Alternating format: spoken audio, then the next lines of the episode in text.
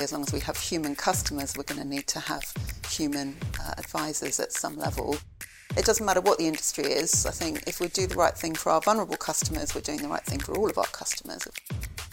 It's about humans having human experiences and connecting with uh, our human customers. Hi, everyone. Welcome back to the Iris Pod and our special CX 2024 podcast series. Delighted today to be joined by Helen Beaumont Manahan. Correct. Excellent. Got that bit right. You did. We've had a bit of a kerfuffle here with getting the microphone set up, but it's all good. These are basically expensive props, Helen. okay, thank you. They look good um, alongside the plant behind you. Helen, you're head of training and development at BPA Quality. Correct. Let's start by just talking a little bit about what that is. What does BPA Quality do? What don't we do in the world of CX? um, no, so we are. We've been in the business for over 30 years, and the business is the, the customer contact center world. Um, we are an outsourced provider of uh, multilingual quality assurance um, and training, consultancy, all kinds of different um, ways to improve the customer journey and also focus on employee experience as well. And this is about um, not just the customer, the agent as well. We're 100%. dealing with quality, whatever that might look like in terms of pitching the right service, product, dealing with ver- a variety of complaints or issues, and ultimately providing great customer service so that we build advocacy and all of those great things that we talk about in the CX world. Beautifully put, absolutely, yeah. So we recognise that the um, the advisor is at the heart of, of CX. You know, EX equals CX, if you want to put it in those simple terms. And we truly, well, we don't just believe it to be true; we know it to be true. Yeah. We've we've been in a difficult period of time where budgets have been tightened, and I think companies have probably looked at ways of you know being a bit leaner. Have have you seen this affect? You know, a lot of companies talk a good game when it comes to Yeah. the whole CX and agent experience side of things, but do you think that that's been affected in the true delivery of excellence and quality in those departments? Well, I think there's a lot of competing pressures at the moment, and from well, certainly from a regulatory perspective, uh, I think that there are certain things that are making people focus a little bit more on the employee experience and what it really means, which is uh, definitely a good thing. Um, this year, I think you mentioned CX trends. I think we're going to see a lot of change. Um, you know, I don't want to talk about AI all day, but that's going to drive some big changes, I think. And for us, particularly, what we think is really important is to just remember the human element. Uh, you know, that kind of interplay of uh, human emotions and the kind of connections that our frontline advisors really are able to forge in the contacts when they do choose that voice channel. Uh, and that's, I think, going to be a bit of a differentiator for brands going forward. AI has, you know, of course, it's the, the buzz term of, of the moment, has been for a little while and will continue to be. But Right. I think you touched on something really interesting the, the human aspect and maybe AI to help a human do their job better rather than. I think there's been a lot of fear about AI replacing jobs. Yeah. It doesn't feel to me like that's coming anytime soon for this industry. No, I'd agree with you. I think there will be changes. You know, we've seen a lot of automation of um, quite simple processes, maybe even slightly more complicated processes. And, you know, it's no secret that that's surfacing the really, you know, emotionally charged contacts, the really complicated cases, and pushing that through to our human advisors. Um, and so, of course, their role is not only changing, but it's also um, to your point, getting slightly more tricky, and that's where I think AI will be a real boon for them in terms of you know knowledge bases and kind of prompts and things like that in real time to help them with their workflow. So yeah, like you, I've got quite an optimistic view of what AI will do in our particular industry. I did see on Monday a report from the BBC saying that they think that AI will take like 40% of jobs worldwide, but I think it will be very, um, for an industry like our own, where essentially as long as we have human customers, we're going to need to have human uh, advisors at some level. Um, I think that really and truly it's going to be even more of a valuable role and we're going to need to really professionalize that part of the industry a bit more i think to really drive uh, that you know that brand differentiation that i mentioned and get the edge We, we were talking just before we started recording about this uh, this buzzword premiumization, which has taken me until today to actually figure out how to say that without stumbling over the word. But Premiumization. yeah, you need to break it down into the syllables and then you're fine. But um, premiumization of voice probably has quite a lot to do with the training aspect, right? If it's Yes. a complicated query, a distressing query that's coming through, um, for both sides of the call, that's a very important moment where automation can't deal with it. So we're talking about a human. Yes. Yeah, I think that's a really valuable point you bring forward there, Tom. And I mean, a great deal of the work we've been doing, certainly over the last two years, has been around vulnerability. So both the effective identification, but then the effective support and appropriate you know, logging of, of that customer's um, particular needs. And that, well, yeah, at the moment, that, that really is still the domain of, of skilled, empathetic human advisors. So, yeah, absolutely. How do you go about training an agent, an advisor? Because, particularly in those situations of vulnerability, mm-hmm. there, there could be anything brought up. Mm-hmm. How, how do you begin to train a, an agent in how to handle and reassure Yeah. or provide, maybe in some cases, firm words? Yeah, great question. So it's principles based, I would say. So it's around, you know, I touched on emotional intelligence, but it's absolutely about those core skills of, of empathy. And that starts with seeking to understand. We don't even need to necessarily agree to empathise with a customer. We just have to accept that they, their feelings are valid and they have a right to those feelings. We need to stay curious, maybe out of our own judgments. Um, and those are absolutely skills that can be taught. So people talk about soft skills with our agents and advisors, I'd absolutely contest that and say that, well, I've heard them, I think it was Seth Godin called them real skills, um, but I, yeah, definitely life skills, you know. Um, and I think as we see this change, the change in the tide and everything that we've explored already in this conversation, uh, those are going to become even more prominent and important in terms of um, how we upskill our people. As AI makes it slightly easier, that, that route to competency potentially for our advisors, and there's more support there for them when they're handling those interactions, it will be these human kind of connections that we're able to forge that are going to be super important, I think, going forward. Yeah. what you talk about is a skilled role. And I think a lot of the time we talk about the churn in the contact center industry, but what we're talking about here is a career Yes, absolutely. and something where people can get a lot of value from what they're doing in their work. How do you see it? Because it, it definitely, I think people looking in might think of contact center work as hmm. being fairly transient. Hmm. But that, in fact, what you're talking about is a highly skilled, highly rewarding role Yeah, I, I absolutely, I'm just violently agreeing with you. Yeah. completely. And we, we talk a lot about the professionalisation of the industry alongside that premiumisation of the industry. And I think we will see that more and more as we really, it's almost like a back to basics, isn't it? About remembering the importance of the human element uh, and seeing that augmented with the tech solutions rather than uh, kind of an either or. Um, when we think about the, the career side of it and we think about training, Mm-hmm. do you think companies have come round to the idea that they need to do proper training? Because I think it Yes. almost seems like an investment in something where, well, 40% of these people are going to leave anyway, Mm. therefore, why would I invest? And you can almost feel that through a brand or a contact experience that you have when it's like, this person doesn't care. Yeah.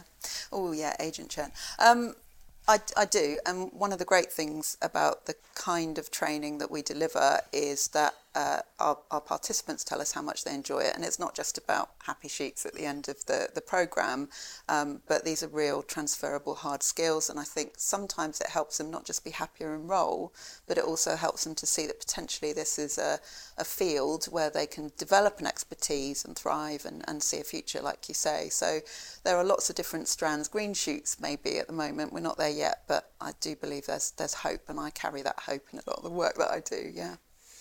Shifting to something a bit more, um, I guess, uh, an area that I don't think a lot of people probably appreciate in contact centres, but for certain uh, industries, certain sectors, local authorities, Yeah. gaming, these sorts of uh, things, there's a high level of vulnerability Yeah. in the people that are making contact. Yes.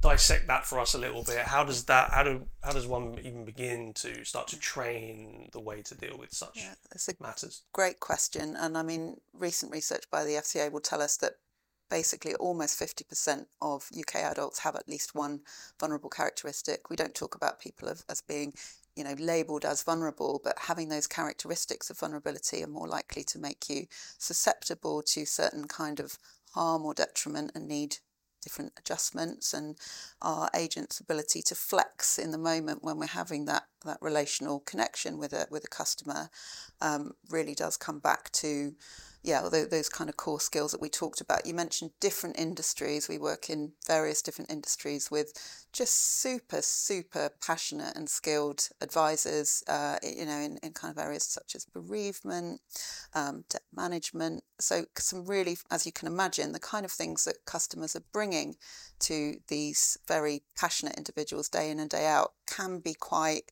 um, challenging and that's where a lot of these you know, I won't call them soft skills, really come in those people skills, those relational skills, um, being able to really build our frustration tolerance, our, our resilience in role, our, our, our empathy muscle, as it were, are just super duper important. And yeah, it doesn't matter what the industry is. I think if we do the right thing for our vulnerable customers, we're doing the right thing for all of our customers, of course. Um, and those skills, those kind of core human element skills, I think are applicable regardless of the industry. I've kind of talked myself around into a slightly different conclusion than I'd, I'd started off with there. But I hope it's, um, you know, I hope it's clear what I'm. No, I, see, I, I understand what you're saying. I think you know if you if you aim to to provide that empathetic, excellent service with a you know as happy an outcome as you can Yeah, realistically get to with your most vulnerable, most distressed Yeah. customer or contact or whoever it is you're speaking to, then you're going to be able to provide a good service Yeah. to all. Um, what what about the agent? How how, how does an agent cope? Um, you know, there's been a big shift to home working, Mm. hybrid working. You're wearing headphones all day. You've got you know almost isolation in whatever yeah. Uh, work setting you're in. So how much of this is about the resilience of the agent? I'm really glad you brought that up actually because yeah, since well, since the big C pandemic, um, definitely more and more people. term on yeah, this. oh, yeah, good. good. Um, so we we do see people are essentially inviting customers and all of the challenging and vulnerable circumstances that they bring to us when we're working on a on the voice channel or any channel, in fact, um, into our homes essentially. So it's very important that we acknowledge that. And a key piece that we haven't really brought forward yet is that you know we've, we've said that nearly 50% of the UK population is, is maybe vulnerable in some way or certainly susceptible in some way. Naturally that's going to mean our, our team members as well. So we always start with that acknowledgement. It's two sides of the same coin. And um, you know our, our our people can be vulnerable to and frequently are. And that's why when we work with them around vulnerability they're already experts. You know we, we know what to do we just don't always do what we know. So a lot of the work we do is helping people to really collaborate together bring forward the wisdom in that group. You know they know their customers they know their world regardless of the industry or the the channel you know the line of business uh, and just bring that forward. And then maybe plug gaps where, where needed and, and potentially work on you know clarifying firming up frameworks and, and even policy and procedure. But also they have to be an active part of making that policy and procedure because they understand um, and when we can connect in with that empathy then they're really able to tailor the solutions for customers in a way that um, maybe might take a consultant a little bit longer because they're not quite as close to, to those customers in their world. Do you, do you think management layers? Do you think they spend enough time listening to calls and you know being connected to what's going on on the floor? I think it varies by industry and at a cultural level, just by organisation, really, how much um, time people are prepared to really roll up their sleeves and uh, or you know get their get their ear listening ears ready and, and, and be doing that. Um, it is a great way to really understand the, the scale and the scope and the nature of, of vulnerabilities within your uh, organization and, and just ask your people because they know. They will tell you if you if you have those kind of listening um, listening methods available and and you're really listening to what they're telling you. Yeah, and getting close to your customer, I think it's great way of reading are your are you loved or not by your customers? Because you listen to them speak. Um, we we we asked an interesting question of a bunch of call center managers, and we said, "How big a problem is background?" Obviously, we would ask this question because Sure. we're solving background noise. Sure. How big a problem is background noise? And they all kind of just went, "No." Well, we asked your agents for you, and eighty nine percent of them said it's a massive issue. So Yeah. you should probably pay attention to this. In in that same study, sixty nine percent of agents said background noise affected their mental well being. Yeah. That blew my that blew my mind that that was so high. That doesn't blow my mind from the work we do because naturally part of well empathy starts with listening so although we would never want to kind of patronize the teams that we work with we do explore at quite a deep level what we really mean by listening well um, when it's really important to really dial up those levels of listening to ultimately to the, the max you know and, and vulnerability and um, you know emotionally charged contacts are when that really needs to happen. And you're absolutely right when we talk we explore personal barriers to listening and it's top of the pops really background noise. And i did see one study i couldn't quote it now but it basically said that the average um, kind of decibels of a contact center is like being close to a, a vacuum cleaner on full blast all day. And i mean i wouldn't want to work like that. So yeah long answer to your point but Yeah, I think also it's um, I think it's called acoustic shock Mm-hmm. when the noise coming through the other end. You've got these kind of essentially these speakers plastered against Yeah. your ears for the course of your day, and you can't control what's happening at the, right. the customer's end, and the loud noise happens and it Yeah. blasts your ears. There's a lot of uh, risk factors, I suppose, that you probably wouldn't appreciate outside the shock. industry. Yeah. Yeah, I like that. I've not heard of acoustic shock before, so I'm making a mental note of that. But absolutely, and it's interesting. That has made me think um, that often, and this came from a, a frontline team member in a in a group. We were talking about vulnerability and what are the signs and signals. And she said a chaotic background. If there's a lot uh, on the customer's side, it's just obviously in isolation. That's not that's not a you know, uh, but it is an indicator that potentially, in, in her experience, if you can hear a lot, that maybe it's that acoustic shock that you're referencing from an agent perspective. It's just one very prominent first signal that okay, I'm going to have to really dial up. Unfortunately, my level of listening here, even though for whatever reason it is quite difficult to listen. Yeah, someone brought it up in our. Um, we did a we did a seminar at the at the Call and Contact Center Expo in hmm. November about premiumization, Yeah, and somebody said, you know, what happens when the noise is relevant to hmm. the hmm. to the uh, the use case yeah, um, or the the problem that you're trying to solve, and actually. It was one of the very first clients that we had. They were a vacuum cleaner brand, yeah. and sometimes they ask the customer, "Well, I want to hear it." So you have to be able to turn the, dial the noise in to hear it for a brief moment. But I can completely understand that. You've got chaos going on behind you. Okay, there's something, there's information there that I need to gather. Yeah, for sure. Yeah. For sure. Um, in terms of in terms of training for, I'm not a big fan of the home working. I, Okay. I think as a, I think it's good at. No, let me say that again. Okay. I'm a fan of the flexibility that it could offer, Yes. but not as a general principle. Mm-hmm. Um, how do you find people that have shifted and remained working virtually in terms of their closeness to training? Because these people are almost out on islands. It, mm. How do we make sure that they're included Yeah. in the culture and the training and development and those reads of performance or concern? Mm-hmm. So, you asking how they respond to training? How do companies go about making Okay. sure that they remain part of the plan? Because it's kind of out of sight, out of mind, I guess, sometimes. Yeah, that's yeah. So, uh, I mean, I, again, I think it comes down to individual cultures and um, you know how uh, those organisations really manage um, that that piece of the puzzle when it comes to people that, that are working for home. Because for some, as we know, it, it suits them very well, and then for others, you know, it will. But the isolation and um, just not having that kind of that. Well, we're human animals, aren't we? We're wired for connection, support. It, it might not work so well for them. In terms of how that plays out in training, um, we we do all kinds of training. So we will do virtual training for um, organisations with a purely um, remote workforce, and we'll do face to face training, which as a trainer I really enjoy uh, in bricks and mortar locations.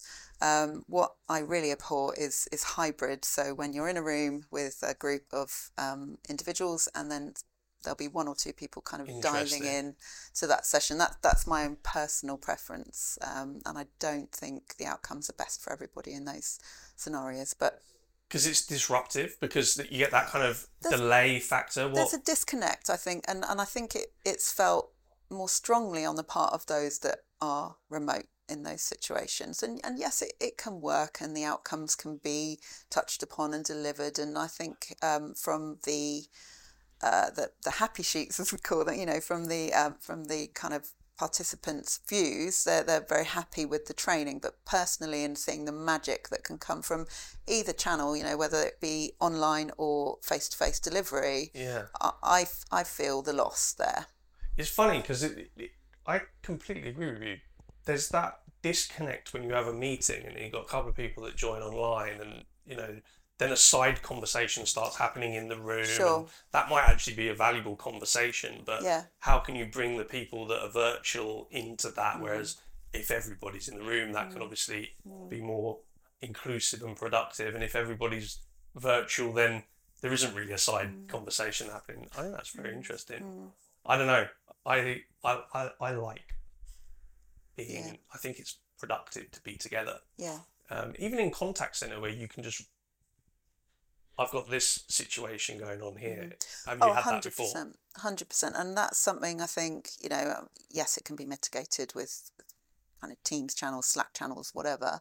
Um, but but when we bring the topic back around to vulnerability, if you think about um, when customers bring extremely distressing situations to our team members, how do they reach out to somebody for support uh, after that kind of distressing contact that they've had when they're sat in their own space, in their own home? I think um, we're getting to the point now where people do have protocols in place, but even the, the idea of being a protocol and not just somebody sat next to your colleague who can see that you're, you know, going through something and being there immediately after is uh, something to be navigated. Yeah.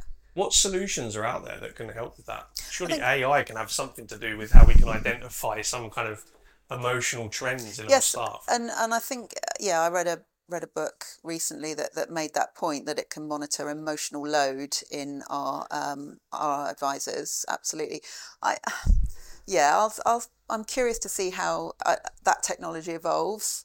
Um, yeah, I, I can't speak with any any real you know gravitas on that particular issue, but I'm I'm curious. I'll just say. Well, nothing you know until it can replicate, like you've said, somebody to just go. I'm not sure they're okay. Yeah. Should yeah. we go and get a coffee? Should we go and have a chat? Yeah. And that's a huge part of, of what we do when we work with teams. We do talk about, well, what does this mean for you? So that, you know, the, the what, the so what, and the now what. And the now what is what how are you going to show up for each other as a team going forward in ways that might be a bit different and maybe more helpful to each other mm. um, you know to support that kind of team cohesion and also just to empower people to want to show up more for customers emotionally um, with all the caveats around you know we it's be a very long conversation to talk about sympathy empathy compassion and where's the most productive for a professional who whose role is to make empathetic connections because you never want to be left holding too much after that call. So we do talk about, you know, how can we be empathetic problem solvers without really, you know, finding ourselves really impacted and bogged down, um, as is our human way when we're forging those connections with, with people who are struggling and suffering. Are there some top tips on how, how someone can do that? disconnect a little bit? Yeah, I, I would say just, just to always come from that place of curiosity. Remember, we never need to diagnose. We're not counsellors, we're not doctors, we're not coaches. We mm. are there uh, in a professional role to be the reassuring authority, you know, on that call as an expert. Um, and so we do dive into well, what does that mean to be professional in our role, and how can we embody our empathetic and professional selves? So, yeah, it's not a it's not an easy kind of, I can't just fire off an answer for you, but that is deep work that we do. It's personal work and it's beautiful work that comes out of the, the kind of team dynamics and workshops that we uh, that we're very grateful to be able to facilitate. And I guess it differs depending on the personality of the individual. Everyone's different, right? So Yeah. they're going to carry the load of something emotional like Yeah. that in a different way. Yeah. So it's part of your training to tailor to those different characteristics. It's very personal work, yes. Mm. So there are, yeah, there, there's the group, and then there's, there's the individuals within that group, and sometimes it's the first opportunity that these people have had to really explore that, or to even really identify for themselves. And and often we know about our colleagues what they might not be able to see for themselves. So yeah, that that's fascinating the way that comes out. And then we make personal pledges, action pledges, as well as uh, group and team and department and function and organisational pledges as well about what will be practically different for ourselves and for our customers after this magic training that's happened because we know the magic happens from the alchemy of the, the people and um, to the extent that they're bought into the training and, and um, the, they know that they have to own the outcomes and the actions after that. Yeah. How has it changed over the? I think you said you've been at BPA for ten. A long years. time, a Yeah. long time. We, yeah. we, won't, we won't talk about that too much. But how has it how has it evolved the notion of training over that time, and how do you see it evolving to the next step of being truly valuable, I suppose, Yeah. to the recipient? Yeah, so so BPA actually started as a training organisation um, many many like three more than three decades ago, um, and the uh, the quality evaluation and um, you know all of the rest of it kind of came from there almost as a natural progression. We've never forgotten those training roots. Goodness, it sounds like an elevator pitch, doesn't it? We've never forgotten that. We've always been asked by our clients in the QA space, uh, well, could you come and you know impart some of this to our our teams? Um, so in terms of an evolution, I just think we've we've just kept abreast of you know when, when it all started, customer experience wasn't something that, that was a term that I don't think anyone knew particularly, much less employee experience or, you know, all of the technologies that have come along uh, and layered for better or worse over the top. So, um, yeah, it's a very long and convoluted answer to your very succinct question.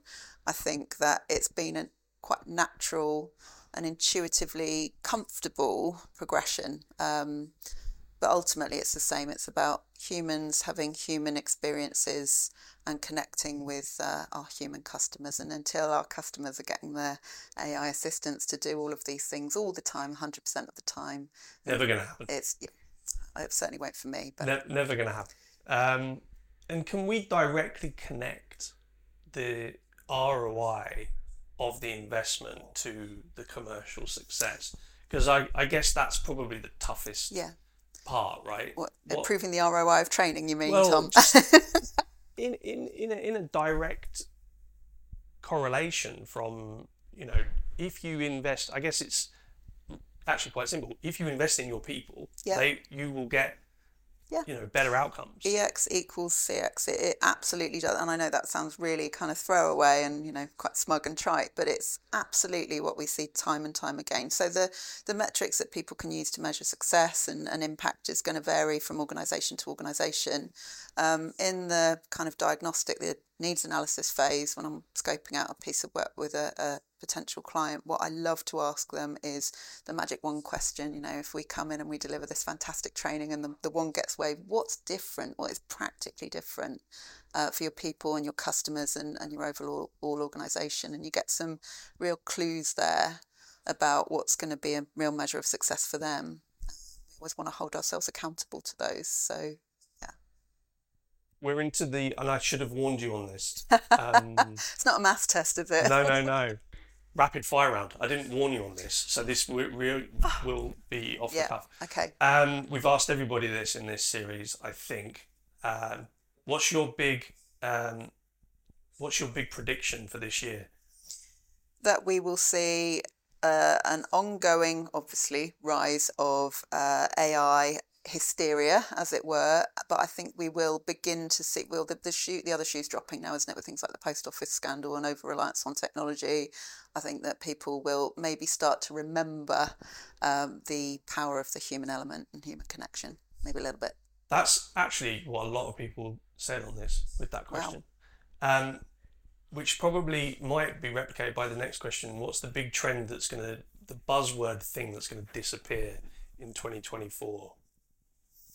I'd like to think it would be AI as a kind of overarching, um, you know, catch-all for all of the different um, technologies and, and strands of, of that particular puzzle.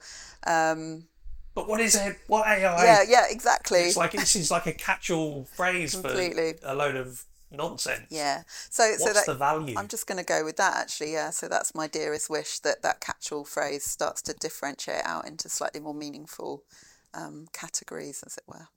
Okay, left field random prediction, nothing to do with CX necessarily, but what's your uh, random prediction that we're going to check in on in a year that may come true this year?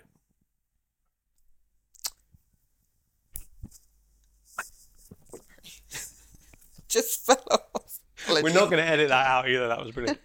there we go. Um, that I will get better at um, mics. No, my random prediction for this year is that nobody's going to adopt these headset-based, um, you know, personal technologies as quickly as well, like si- like people seem to have. You know, like these kind of Oh, VR what you mean. integrative. Um, tech solutions whereby you know you, you've, you've got you're enclosed in this world and i'm not t- just talking about the metaverse i'm just well potentially i am um, I've, I've read a lot about these these kind of headset based technologies i think there's something to be said about having a device in your hand where you can still have those human connections rather than being closed off so I like that one a lot. I rant about the metaverse. Our PR firm tell me to stop ranting so much, but anyway, I think it's like nonsense. Um, and the final question: Who is Helen? Tell us something about you.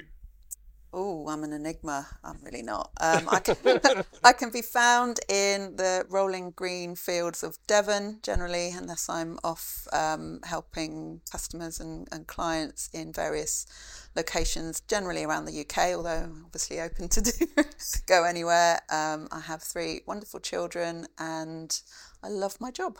Excellent. Helen, thank you so much Thanks, for being on the podcast. How can people find you and find BPA if they want to get some training level up in 2024? Amazing. So bpaquality.co.uk is our web address, not to be confused, but also absolutely fine if you land on our US colleagues, which is bpaquality.com. And if you want to get in touch with me, probably the best place is LinkedIn because I'm a, a bit of a techie nerd and I like to be there quite a bit.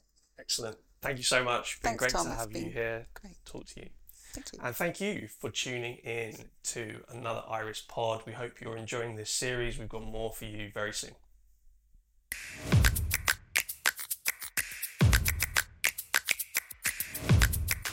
what is the tangible use case for artificial intelligence within my organization?